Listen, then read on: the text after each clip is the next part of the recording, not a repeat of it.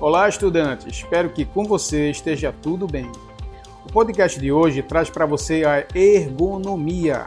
Inclusive, traz a sua prática para o home office, que passou a ser a realidade de muita gente por causa da tragédia da pandemia desde 2020.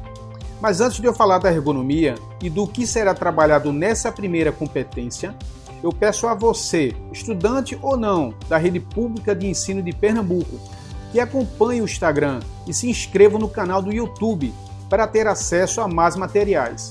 Acesse o EducaPR, procure o curso lá na playlist e não esqueça de indicar para seus amigos também, tá legal?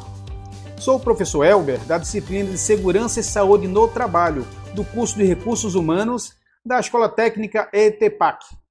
Olha, Além da ergonomia, nesta competência você vai estudar a fisiologia, a biomecânica e a antropometria.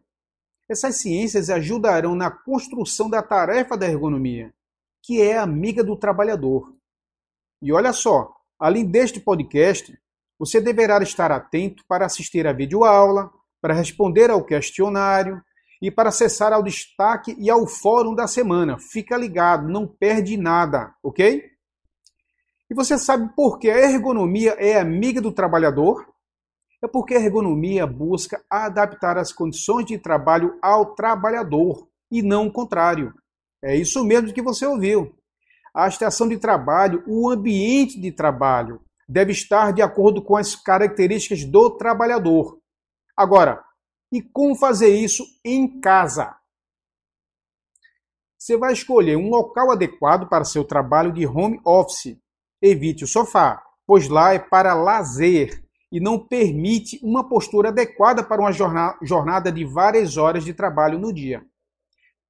Adote uma postura adequada na cadeira, onde as coxas e as pernas façam um ângulo de 90 graus. Os pés não devem estar do lado de dentro da cadeira. Elas devem estar no chão. Quando não alcançarem o chão, que se providencie um apoio. Dê preferência a cadeiras com braços para evitar a sobrecarga nos ombros. Faça pausas e alongamentos. Escolha um local da casa com pouco ruído e passagens de pessoas que possam diminuir, diminuir o seu foco. Se não for possível, que seus familiares que residem com você evitem ruídos para ajudar no foco do seu trabalho. Procure também manter a altura dos olhos de acordo com a borda superior da tela do computador. Assim, você evitará inclinar a sua cabeça. Você sabia que a sua cabeça pesa por volta de 5 quilos? E que quando você inclina a cabeça fazendo um ângulo de 60 graus, ela exerce um peso de 27,2 quilos sobre a sua cervical? Olha só, imagine só o estrago que esse hábito pode causar ao longo do tempo.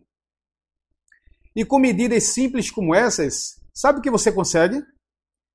Reduzir os riscos de acidentes, reduzir o desenvolvimento de doenças ocupacionais, ou seja, corpo saudável e cabeça saudável. E além disso, o seu dia renderá bastante, você será produtivo. No próximo podcast, você vai mergulhar em assuntos um pouco mais práticos na vida do profissional de recursos humanos. Não vai perder, né? Até breve, até o próximo podcast e fique com Deus.